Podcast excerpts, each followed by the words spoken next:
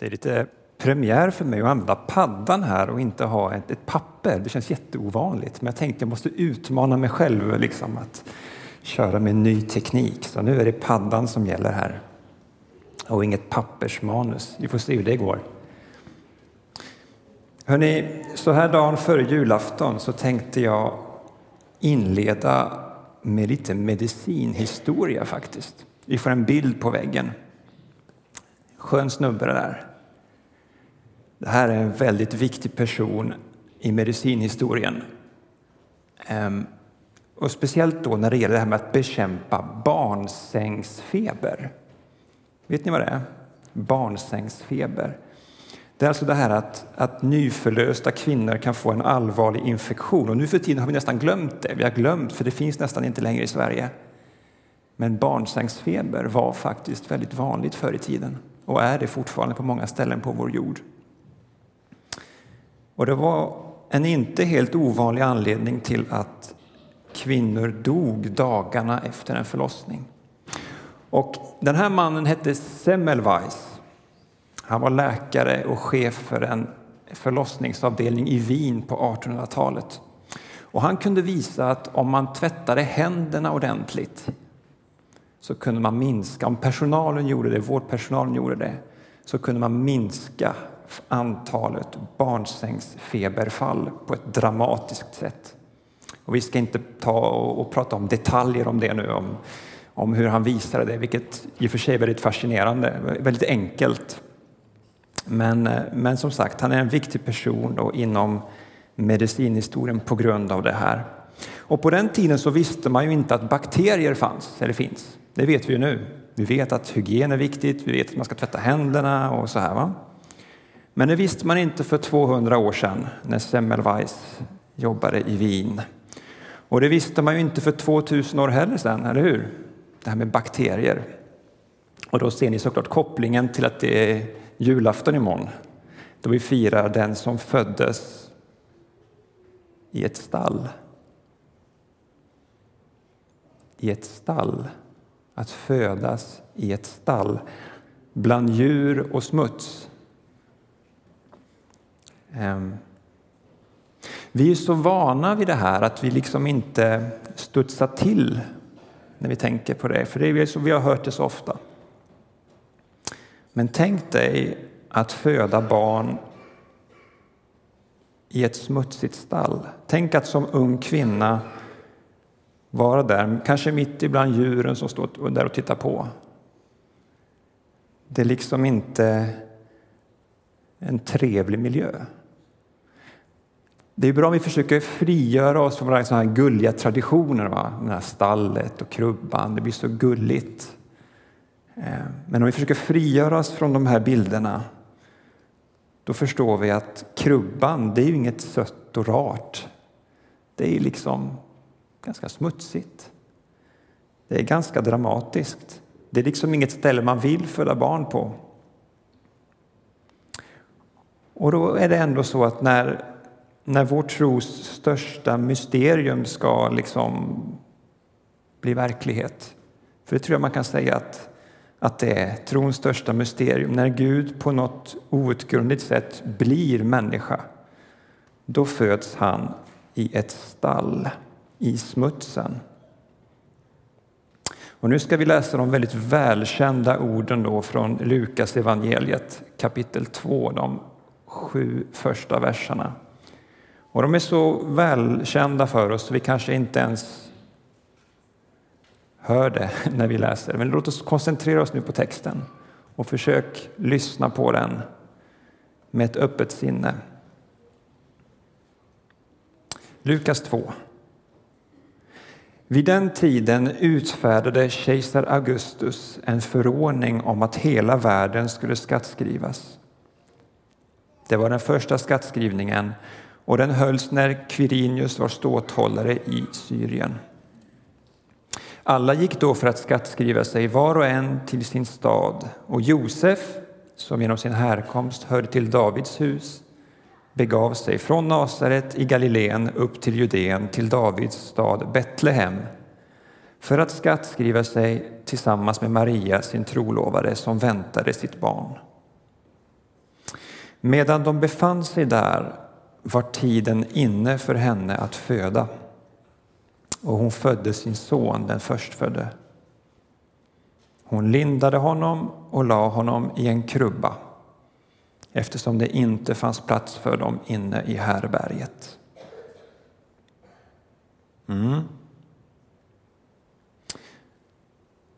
Här står det faktiskt ingenting om ett stall, om vi ska vara strikta med vad texten faktiskt säger. Eh, det står att Jesus lades i en krubba och att det inte fanns plats på härberget. Men låt oss ändå hålla fast vid den här traditionella tanken eller föreställningen om ett stall. För oavsett om texten faktiskt syftar på ett verkligt stall eller om det är någon annan typ av prekärt boende som åsyftas. Hur som helst så tycker jag stalltanken, tanken om ett stall, den står för något väldigt viktigt. Så nu ska vi tänka på det här stallet en stund framöver.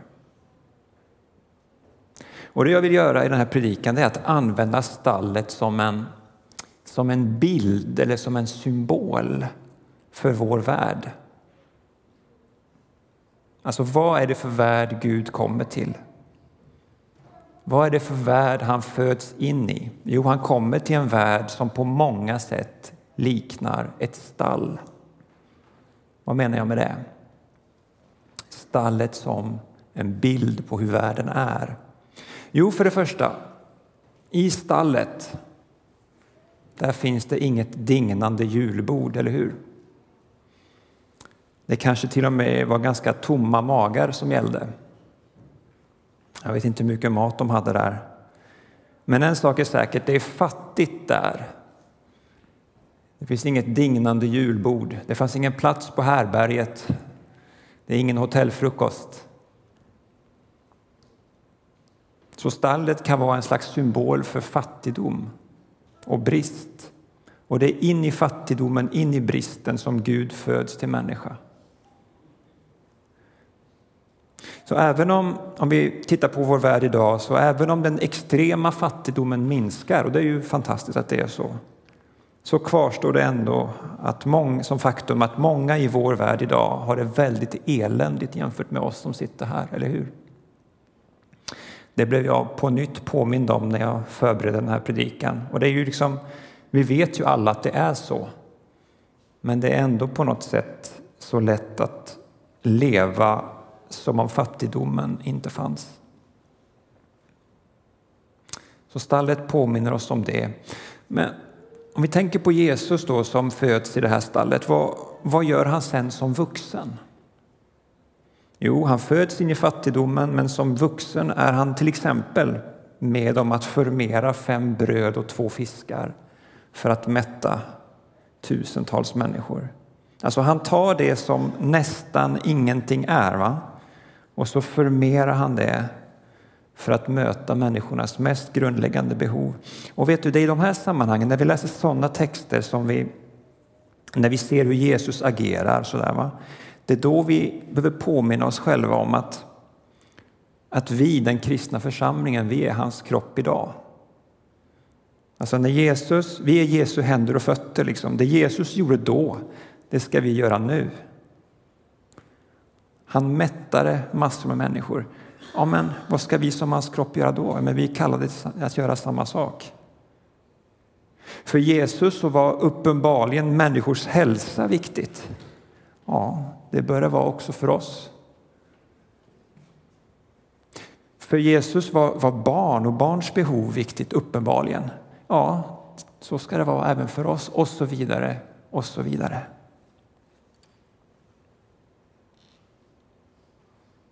Det var det första som man kan tänka på när man tittar på stallet som symbol för vår värld. För det andra, i stallet, ja där är det förmodligen ganska mörkt och kallt föreställer jag mig. Och det här med mörkt och kallt, det är väl en bra bild för hur det är här i världen, tycker jag man kan säga. Vi lever bildligt talat i en ganska kall och mörk värld. Visst, det finns mycket som är bra, vi ska inte svartmåla liksom och säga att allt är bara dåligt, men visst finns det gott med saker i vår tid som är ganska mörka och chockerande i sin kalla råhet. Liksom. bara det här med människohandel och modernt slaveri. Barn som utnyttjas på de mest fruktansvärda sätt. Det är mycket som är mörkt och kallt här i världen. Ehm. Men låt oss då på nytt vända blicken till Jesus som föds i det här kalla och mörka stallet. Han föds in i en mörk och kall värld. Men som vuxen, så vad gör han då? Jo, han sprider en väldig värme och ett väldigt ljus omkring sig. Alltså jag tycker vi ser det på så många ställen i evangelierna. Va? Alltså Jesus förmedlar en slående värme. Man kanske till och med kan kalla det för ömhet. Ehm, för jag tycker det finns i texterna en sån, det lyser igenom en sån respekt för människor. Tänk bara till exempel på hur han möter kvinnan vid Sykars brunn som det är beskrivet i Johannes evangeliet. Alltså, det finns hos Jesus en slags värme, en varm respekt för andra människor. Han utnyttjar inte någon. Människor är aldrig medel för att uppnå något annat utan Jesus ser på dem, på människor på ett helt annat sätt, ett respektfullt sätt. Han är otroligt mån om andras integritet. Han trampar inte på någon. Och det är i alla fall mitt intryck när jag läser texterna. Det, det finns något, något otroligt det är ett otroligt starkt drag hos Jesus som jag, som jag läser texterna. En väldig respekt för andra, det ser jag hos Jesus. Och då menar jag att även där är han vårt föredöme. Vi är kallade att göra det han gjorde eftersom vi är hans kropp. Att förmedla värme i en kall värld. För det tredje,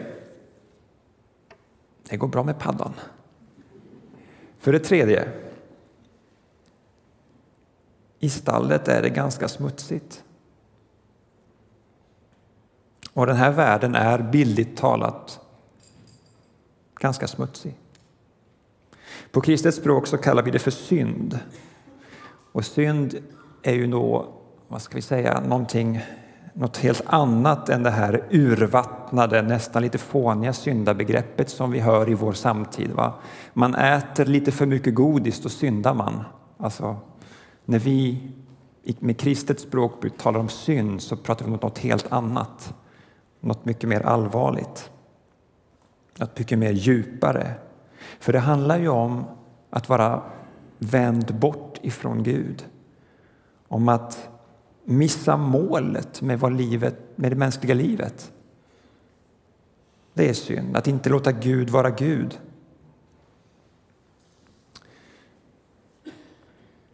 Det här med synd, alltså jag, jag tycker jag har... Eh, eller det, det, finns en väldigt bra bild tycker jag på vad synd kan vara för något, eller hur man, hur man ska se på synd.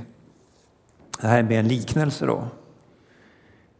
Eh, men jag tänker mig synd som när en, en oljetanker går på grund och oljan väller ut i havet. Jag har sådana starkt barndomsminne när jag såg på tv, det var 1989 när den här oljetanken Exxon Valdez gick på grund utanför Alaskas kust. Jag var 14 år och såg det på tv. Och jag minns man såg den här stranden som var totalt täckt med den här klibbiga oljan. Hela stranden var förstörd. Jag läste på igår, jag, trodde att, jag tror att det var om jag minns rätt 40 miljoner liter olja som läckte ut i havet. Och du har säkert sett det framför dig när de stackars fåglarna, havs, äh, sjöfåglar blir liksom helt klibbiga av den här oljan. De kan inte flyga längre. Oljan täcker allt och bara förstör. Hela stranden är liksom täckt av en mörk sörja. Det tycker jag är en bra bild på syndens väsen, eller vad, vad synd är. Alltså, hela till, synden är som en, ett slags tjockt lager smutsig olja som klibbar fast vid oss människor. Vi blir inte av med den. Vi kan inte leva som det är tänkt att vi ska leva. Ungefär som den här sjöfågeln inte kan flyga som det är tänkt att den ska flyga. Och det finns en slags hopplöshet i bilden kan man säga, för det finns ju någon liksom, man kan inte den, synden klibbar fast så hårt vid oss och vi kan inte göra oss kvitt den på egen hand. Och det är därför vi i kristen tro brukar prata om behovet av rening från synd. Att Gud är den som renar oss. Synden klibbar fast vid oss. Vi kan inte tvätta bort den själva, utan vi behöver rening. Och när Gud blir människa i det där stallet, i den där smutsen då, som får symbolisera vad det här med synd. Då. När Gud föds där så blir han det för att ta itu med den här klibbigheten. Det här som klibbar fast vid oss och som vi inte kan göra oss kvitt på egen hand. Han påbörjar en räddningsaktion och börjar liksom rensa stranden från all olja. Och det arbetet det pågår än idag. Det pågår här. Att dag efter dag får vi uppleva att Gud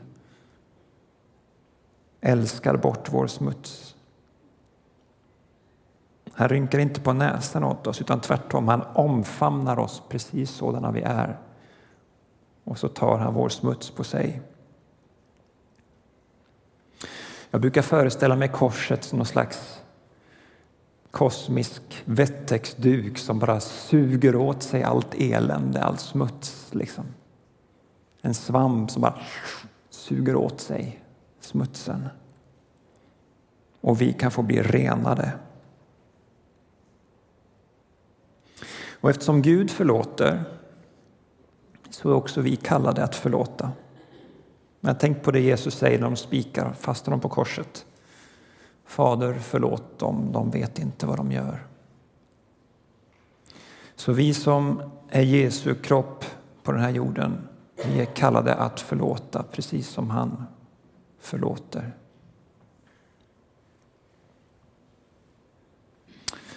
Okej, så i stallet i Betlehem så går Gud in i våran fattigdom och vårt elände. Han går in i den här världens kyla och mörker. Han går in i smutsen och skiten för att ta tag i det och göra något åt det. Och med sitt liv och sin död så förvandlar han det här stallet till ett rike av vad då? Jo, överflöd, värme och hela relationer. Det är det han gör. Och det riket det är såklart inte här än. Det räcker att titta på Aktuellt för att fatta det. Det är såklart inte här än, men, men om du har problem med det här, vad, vad är poängen med en kristen församling? Då kan man ju säga så här att poängen med, att, med en kristen församling det är att, att vi ska vara ett tecken på att det här riket är på väg. Genom att vara Jesu kropp här och nu och idag göra det Jesus gjorde för 2000 år sedan så, så vittnar vi om att en, en annan verklighet är på väg. Det kommer något annat. Det finns en framtid och ett hopp. Och en dag kommer Gud att göra allting nytt. Och medan vi väntar på den dagen så är det vårt uppdrag att här och nu agera så som riket redan var här. Hänger du med? Vi ska redan nu leva på det sättet och sprida det här ljuset, den här värmen som vi vet en dag kommer att dominera helt och fullt. Så när vi sänder medarbetare till jordens alla hörn som vi hörde om för en stund sedan. När vi jobbar mot trafficking, bara för att ta ett exempel, i Asien. När vi bygger församlingar här i Linköping och ut över hela världen så gör vi det varför då? Jo, men därför att vi har en slags vision om en bättre värld. Eller hur? En värld som inte har som symbol ett kallt och fattigt stall. Utan symbolen för det nya riket, om man ska ta en kontrast till det här stallet, så är symbolen för det, det, nya riket, det kan ju vara till exempel om man läser i Uppenbarelseboken 21. Vi ska inte göra det nu, utan du får göra det hemma istället. Men i Uppenbarelseboken 21 så kan man läsa om gator av guld. Gator av guld. Det kanske inte låter så tilltalande, men jag, jag tror du förstår symbolen, symboliken. Gator av guld, det står ju för någonting. Det är liksom stallets motsats. Så vi lever liksom mellan stallet och en, främman, en, en framtid av gator av guld. Det är dit vi är på väg.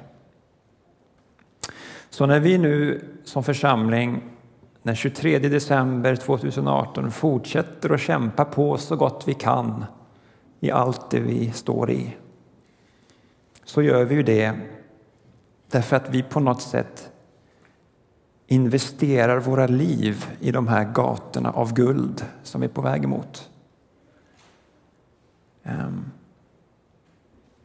Och jag skulle vilja uppmuntra oss inför 2019 att vi ska fortsätta investera vår tid, vår energi, vår kraft, våra pengar, våra resurser, allt vi är. Att investera det i den här kommande staden med gator av guld. Det är därför vi är församling. På tal om guld då. Så är det så att jag läste nyligen ett investeringstips. Det finns en massa sådana här investeringstips på nätet. Så här, hur man ska investera sina sparade pengar. Det, finns massa, det skrivs ju böcker om sånt där. Man kan läsa mycket som helst om sånt.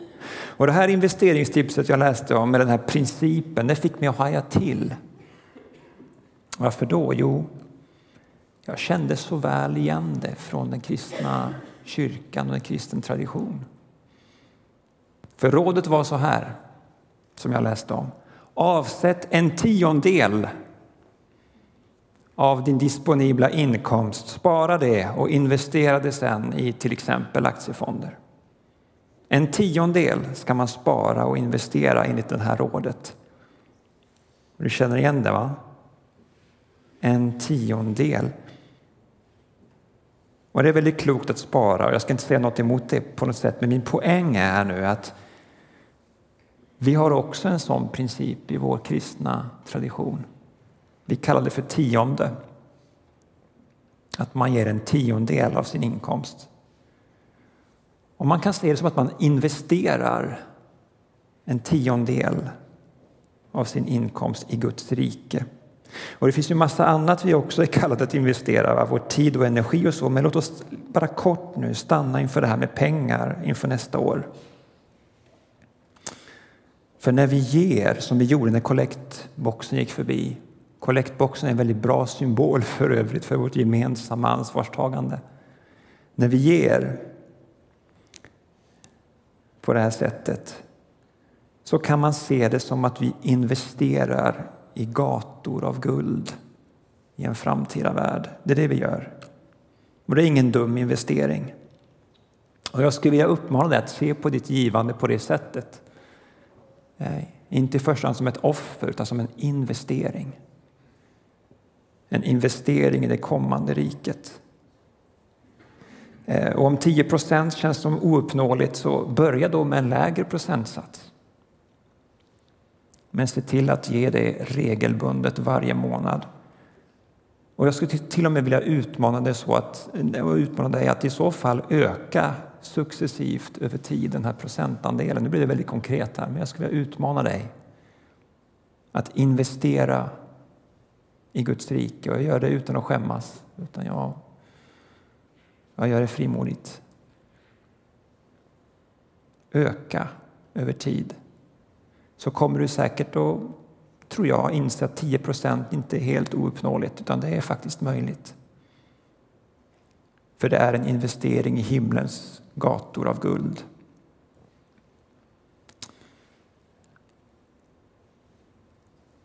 Så se nu till att din, din decemberinvestering inkommer nu till kyrkans konto innan 31 december. Nu är jag extremt konkret, men Guds rike är extremt konkret.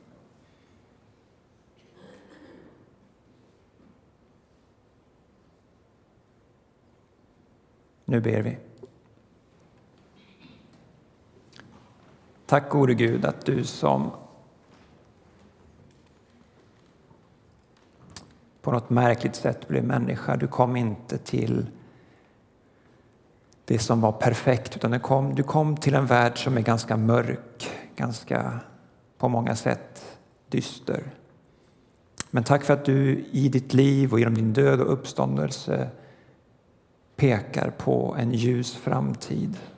Och tack att vi nu får, när vi står liksom med stallet i ryggen och blicken fäst mot gator av guld, så får vi med din hjälp lägga året bakom oss till handlingarna och se framåt inför 2019.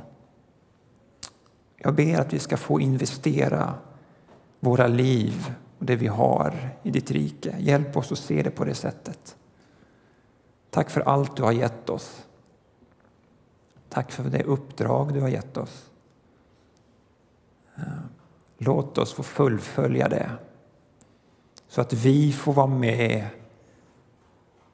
och sprida ljus i den här mörka världen. Att vi får vara med och vara ett tecken på att det, det är gator av guld på gång.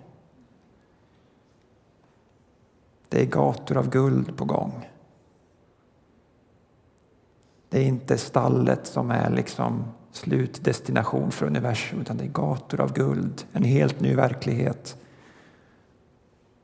Och vi vill nu tillsammans lägga våra liv inför korset och säga här är vi, sänd oss.